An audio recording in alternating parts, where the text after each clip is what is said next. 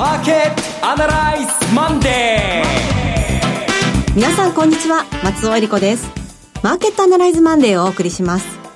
パーソナリティは金融ストラテジストの岡崎良介さん。岡山はとってもいい天気でした、うん、えー、とってもあの盛り上がったセミナーで本当に、えー、あれ実は今年の打ち止めなんですけどね、はい。えー、セミナー納めでしたけど盛り上がってよかったです。岡崎良介です。今日もよろしくお願いします。えそして株式アナリストの鈴木一之さんです。はい。本当に岡山盛り上がりですね。ありがとうございました、えー、よろしくお願いします。鈴木和之です。よろしくお願いしますこの番組はテレビ放送局の BS1212 で毎週土曜昼の1時から放送中のマーケットアナライズプラスのラジオ版です。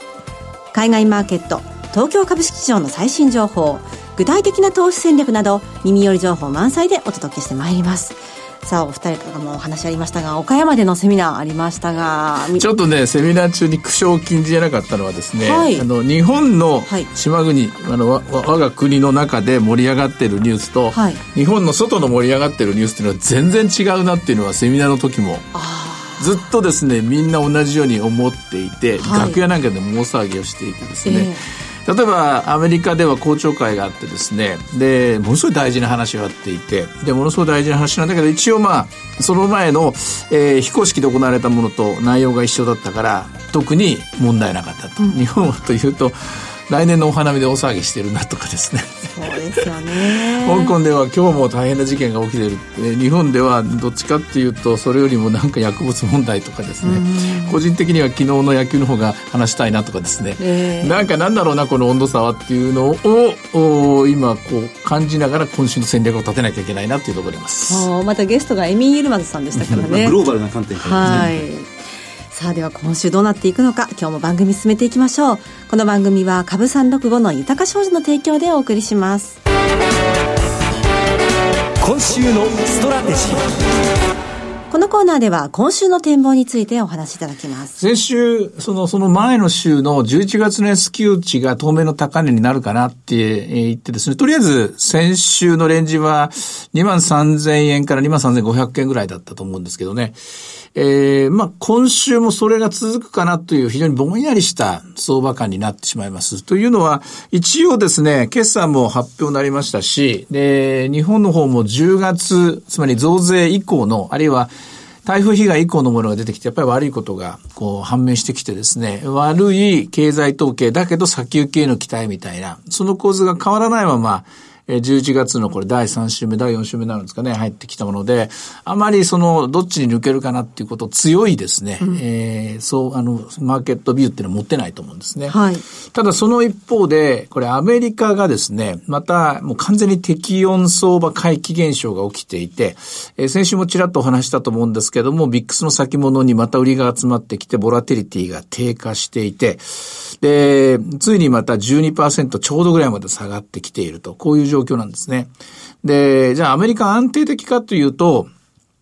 確かに雇用統計見ると、景気後退がすぐ目の前に迫っているリスクはないんですが、うん、先週出たですね、えー、経済統計を見ると、まあ、小売の方は、えー、悪くはなかったんですが、決して良くはない。はい、自動車を除いてみるとちょっとしか増えてませんから、えー、で、もう一つ、鉱工業生産指数を見るとですね、製造業ですけどね、やっぱり、えー、9月から10月にかけてまた少し落ちてるんですね。うん、落ちてるのは、生産が落ちてることと稼働率も落ちていて、で、特に製造業の稼働率は、今回のピークが日本と同じく2018年、去年の10月か11月ぐらいなんですけども、そこから3.3%ぐらい落ちてるのかな。まあ、これは15年に起きたスリップ、あの、経済全体がスラックという現象に起きた、陥った時と同じぐらいやっぱり製造業は悪くなってるんですね。だけど、あの、リセッションがもうすぐそこにあるかっていうぐらい、こっぴどくやられるかっていうと、やられてるかっていうと、そうでもなさそうだと。はいさてどうするという相場感にな、相場、相場の見方としては、さてどんな戦略今週予想しようかということになって、受け身にならざるを得ないですね。ほう。うん。あの、えー、受け身というか積極的にアドバンスにですね、先回りしてやっていくっていうことが今できない。うん、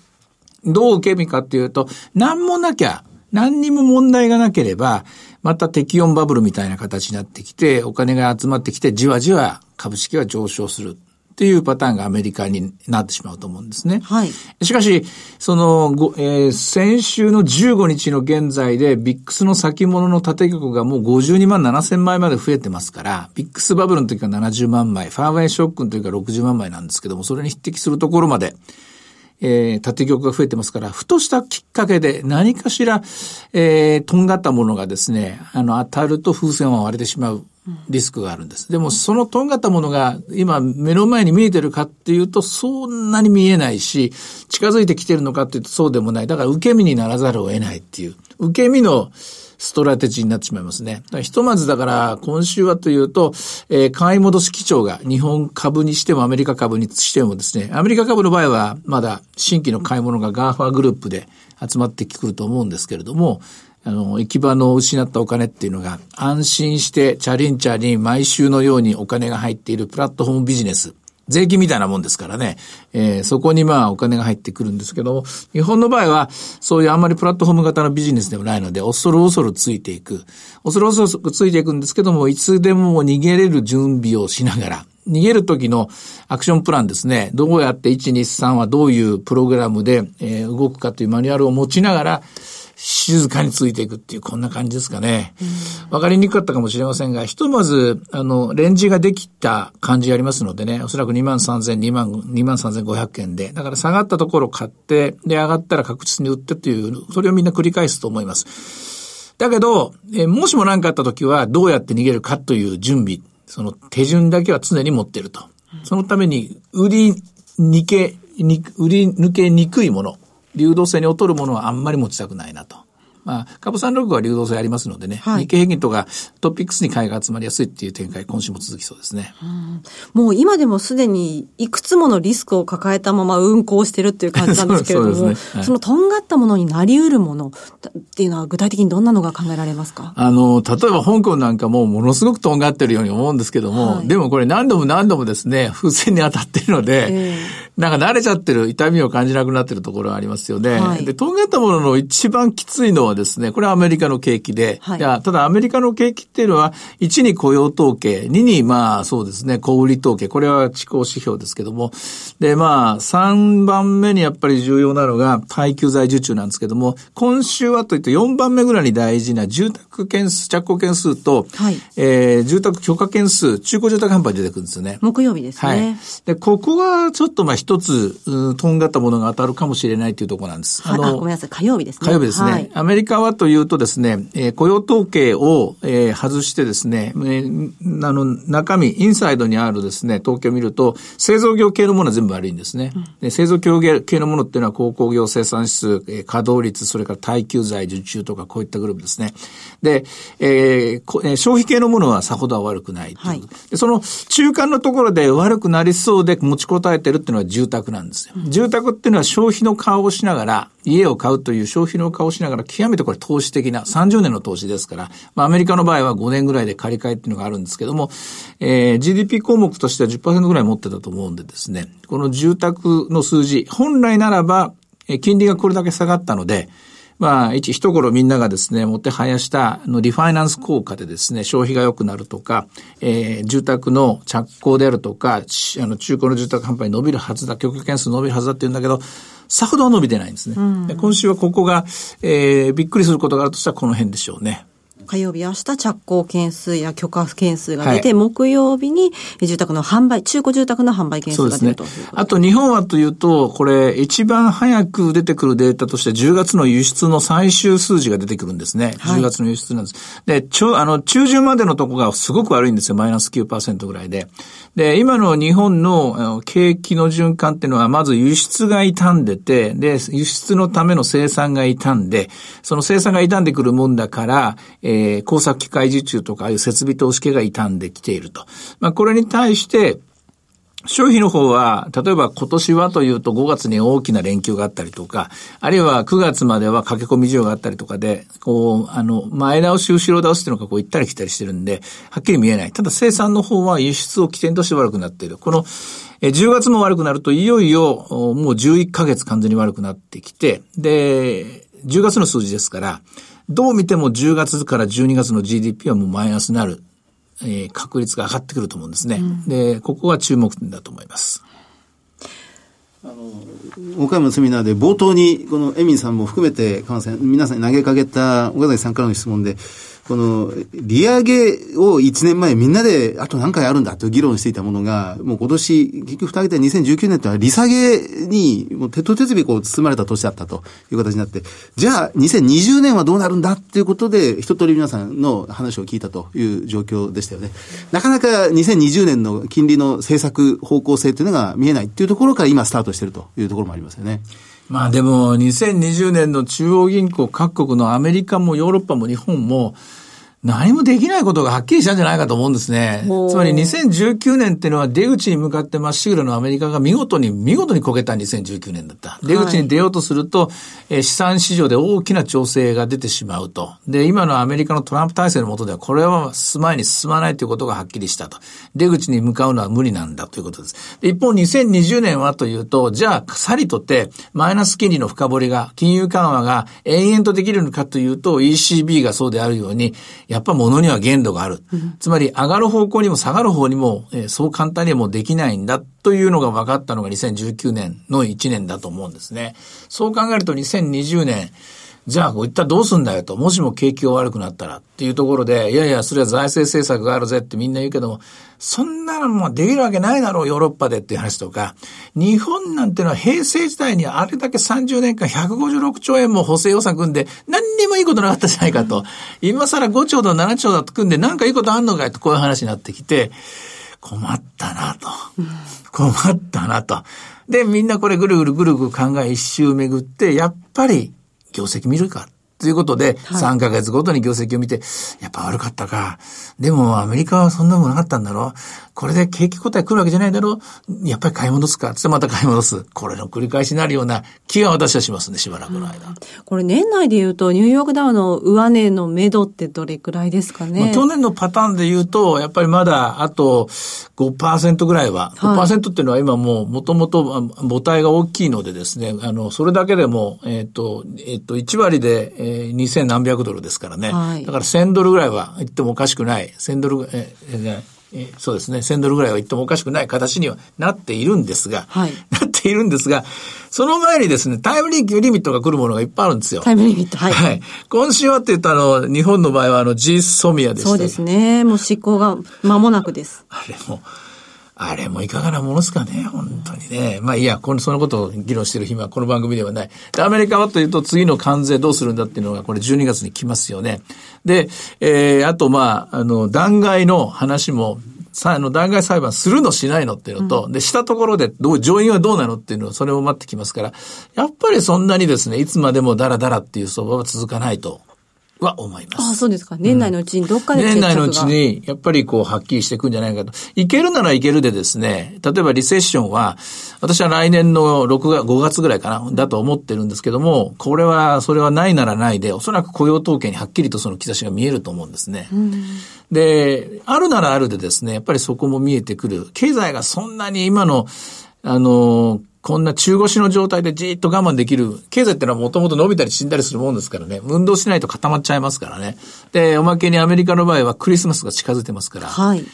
これでやっぱ発揮していくと思うんで、そういう意味では、どうでしょう。今のような、なんか痺れがこう、し、痺れてしまうような、痺れを切らしちゃうような、こういう相場っていうのは、12月の第1週か2週ぐらいまでだと思うんですけどね。うん日経平均はどうでしょうね。日経平均は、結局去年の12月の安値19,155円でしたっけね。そこを起点として、えー、そこからリバウンドの中にいると思います。しかし、かといって去年の10月の高値を超えてるわけでないんですね。で、もっと言うと日経平均の方がやっぱり強くて、トピックスは沈んだままの状態になっていて、で、トピックスはというと、一頃話題になった、これは銀行株は大底をつけたぞというムードも、やっぱ長くは続いてはいないですね。で、えー、一つまあ意外だったのは、あの、こんだけ悪い計算が続いたんですが、一番の稼ぎ頭のトヨタはビクともしなかったっていうところですね。うんはい、これがまあ唯一支えになっているというふうに思います。あとまあ、あの、増税のビフォーアフターという問題があって、で、増税からまあおそらく2ヶ月ぐらいはですね、いろんなえー、ドレッシングが、みたいなものがあって、株価の方は上振れする可能性あるとは言ってたと思うんですが、まあ、進化を問われるのはやっぱ12月のところになるので、うん、アメリカと同じ時期にやはり、まあ、時間です。えー、鉄塔ワインをし出してくださいみたいなですね、そこに入るんじゃないかと思いますけどね。うんあの、日本の企業の場合は、決算9月締めのがほぼ終わりましたけれども、鈴木さんは評価いかがですか？あの、通期の見通しの減益幅は広がりましたね。第一四半期の時は2%減益で上場企業が見ていたものが今8%減益まで広がってきたという状況で、うん、ただこれもトータルで見ると8%減益ですが、引き上げたものも結構あるんですよね。で、まあ、下方修正したものもあって、鳴らすとこれぐらいなんですけど、結局やっぱり強いところが上に引っ張り、で、弱いところはもう十分これまでに売られていたっていうので、そこから売られることがあまりなくなってるっていうのが現状ですね。業種による違いなど出ましたか？いや、これはね、バラバラです。一つの業種の中で上下に分かれてしまってるっていう、また先状態。企業の戦略の良し悪しが、後説がすごくはっきり出てきてるなという感じがします。うんただ10月に入ってからはガラッと変わると思いますよ。あそうですか、うん、10月に入ってからの統計はやっぱり、やっぱひどく悪いですね。もうしばらく出てくるのを待ちましょうか。はい、さあ、では今日の株365の動き見てみましょう。えー、今317円というところです。寄り付きは297円で、えー、ここを締めと思って買ったんでしょうね。377円まで上がったんですが、長くは続かない。ああ、ちょっと面白くないかもしれませんね。あの、受け身の、うん、街の相場になり、なってしまったって感じですね。はい。いろいろ展望していただきました。今週末土曜日には午後1時から放送します。マーケットアナライズプラスもぜひご覧ください。また、Facebook でも随時分析レポートします。以上、今週のストラテジーでした。マーケットアナライズマンデーそれではここで株365の豊商事より岡崎さんご登壇のセミナー2つご案内します。まず、岡山で、豊か商事資産運用セミナー in 岡山を開催します。12月7日土曜日12時半会場午後1時開演です。第1部は亀井光一郎さんによるセミナー。第2部で岡崎さんの株式セミナーがございます。会場は JR 岡山駅東口イオンモール岡山の隣アークホテル岡山です。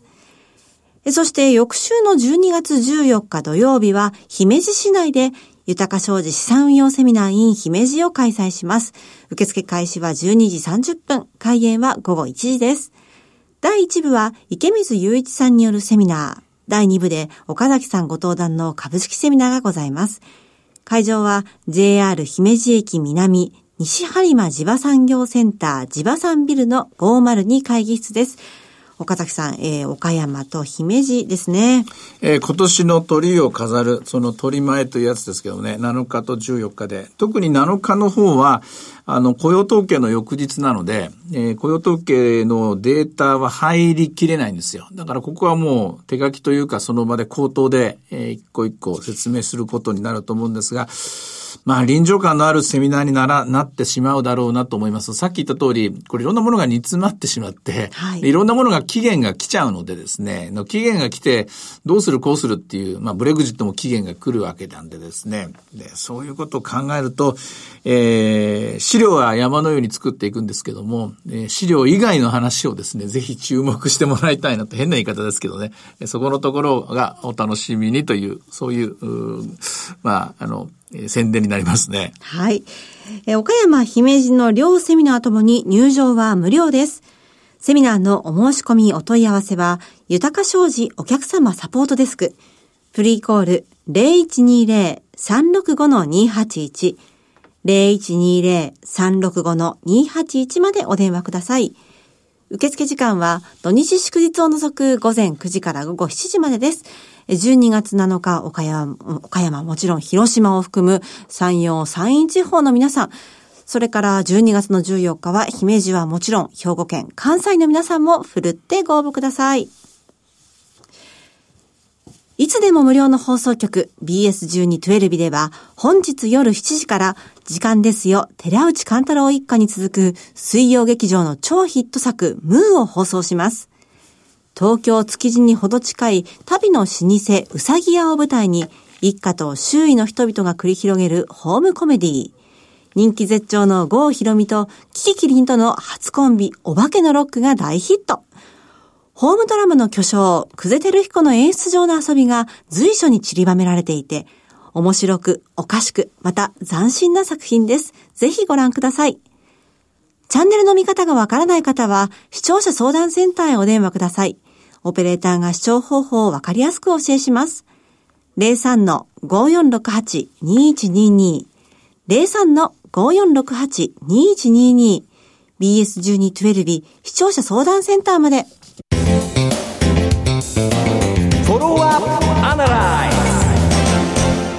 鈴木さんの注目企業です。え今週はどちらでしょうか？はい。あの、KDDI、銘柄コード9433です。はい。あの、もう、通信3連発みたいな形で、岡山セミナーでは、まあ、NTT とかご紹介したんですが、もう今日ここでは改めて KDDI ですね。もう言わずと知れました、まあ、携帯端末 au を展開している会社ですが、まあ、それ以外にも UQ モバイルっていう、まあ、セカンドブランドで格安スマホですよね。それから JCOM、ビッグローブも今や KDDI の傘下に入っているということです。であの、株価の方は先日決算発表が第二四半期出まして、売上高は、えー、4%プラスでしたが、まあ、国際会計準、事業利益はマイナス1.4%。あるいは、あの、まあ、総務省から出てきている通信業界に対する、その単価引き下げの動き、それから携帯電話を0円で販売するということがもうできなくなってしまって、なかなか顧客、獲得コストが上がってしまっているという部分が、利益ベースでは吸収しきれなかったというのがありましたが、ただ、4、6月よりも7、9月の方が増収増益になってるっていう事実が